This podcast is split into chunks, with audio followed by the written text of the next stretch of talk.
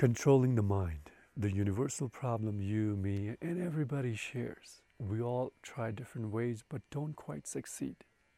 Is there a universal solution to this universal problem? Welcome back to Journey to the Self. My name is Prabhakar Prasad. On this channel, I share the ancient wisdom about the mind, meditation, and self realization. In this video, I will share a verse from Bhagavad Gita, thousands of years old scripture, where this problem was discussed between Krishna and Arjuna. We may all think that this problem is unique to us, but we're all experiencing that. The manifestations may be different. For example, when I had a breakup three years ago, I was miserable.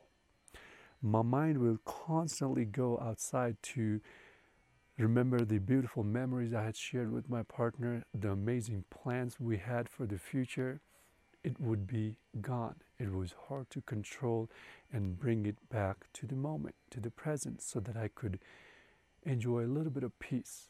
I was miserable. Then I turned to Bhagavad Gita and found out that this problem is not unique or new.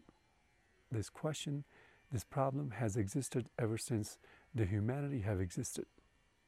In this book, Arjuna asks Krishna about the same problem.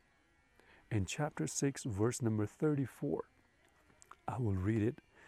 Chanchalam hi manah Krishna pramati balavadridham tasyaham nigraham manye vayoriv sudushkaram.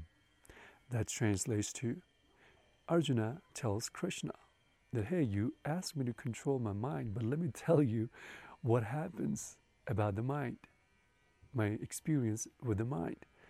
He says to Krishna, the mind is very unsteady, turbulent, tenacious, and powerful. Therefore, I consider controlling my mind as difficult as it is to control the wind. Think about that analogy. It's very powerful. Arjuna asked a very, very important question on behalf of us. Yes. Can you control the wind? No. You cannot see the wind. How would you control it? It's the same way you can't see the mind, and you were talking about controlling the mind. That's a very valid point that Arjuna put in front of Krishna. To which Krishna answers, chapter 6, verse 35. Ashanshayam mahabaho mano durnigraham chalam Abhyasena tu kaunteya vairagyena cha grihyate. He says, Krishna answers Arjuna about his problem of controlling the mind. He says, Arjuna, the mind is restless, no doubt about it.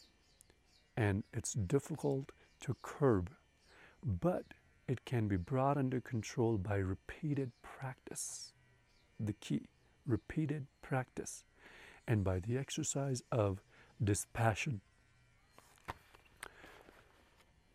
We all know how practice is important. To achieve anything, anything, be it a better body, you have to continuously practice. You have to repeat the exercise, going to the gym or whatever you do, yoga, repeat, and then you experience the result.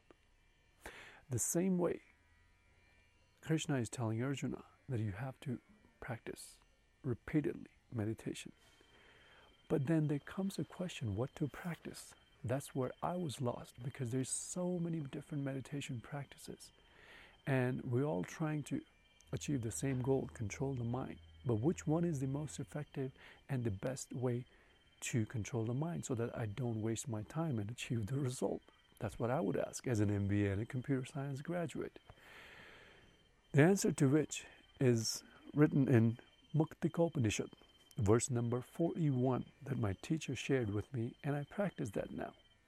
एकतत्व दृढ़ अभ्यासाद्यावन्नम वजितम मन प्रक्षीण चित्त दर्पस्य निग्रहितेन्द्रिय विद्विष पद्भिन्न इव हेमन्ते क्षीयते भोगवासना. That was a tongue twister.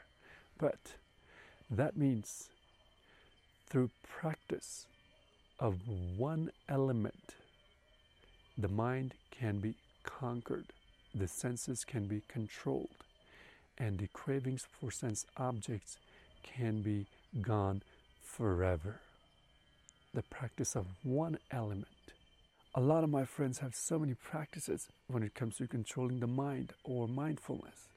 I also had a lot of different practices. It's almost like an a la carte of spirituality. We all pick up from this tradition, that tradition, and we create our own practice. But what is that one practice here they're talking about? Is one element. And that can be learned by a perfect master. There are different names for those masters self realized masters, guru, different ways to call the same teacher and learn that practice of one element. In the next video, I will share more about the teachings of ancient scriptures and self realized saints so that we can learn how to control our mind and go towards our true self. Please share this video with your friends and family if you benefited or not. Also, do not forget to subscribe. Thank you very much. Happy journey to the self. If you have any questions, please feel free to reach out at www.journeytotheself.org. Until then, take care.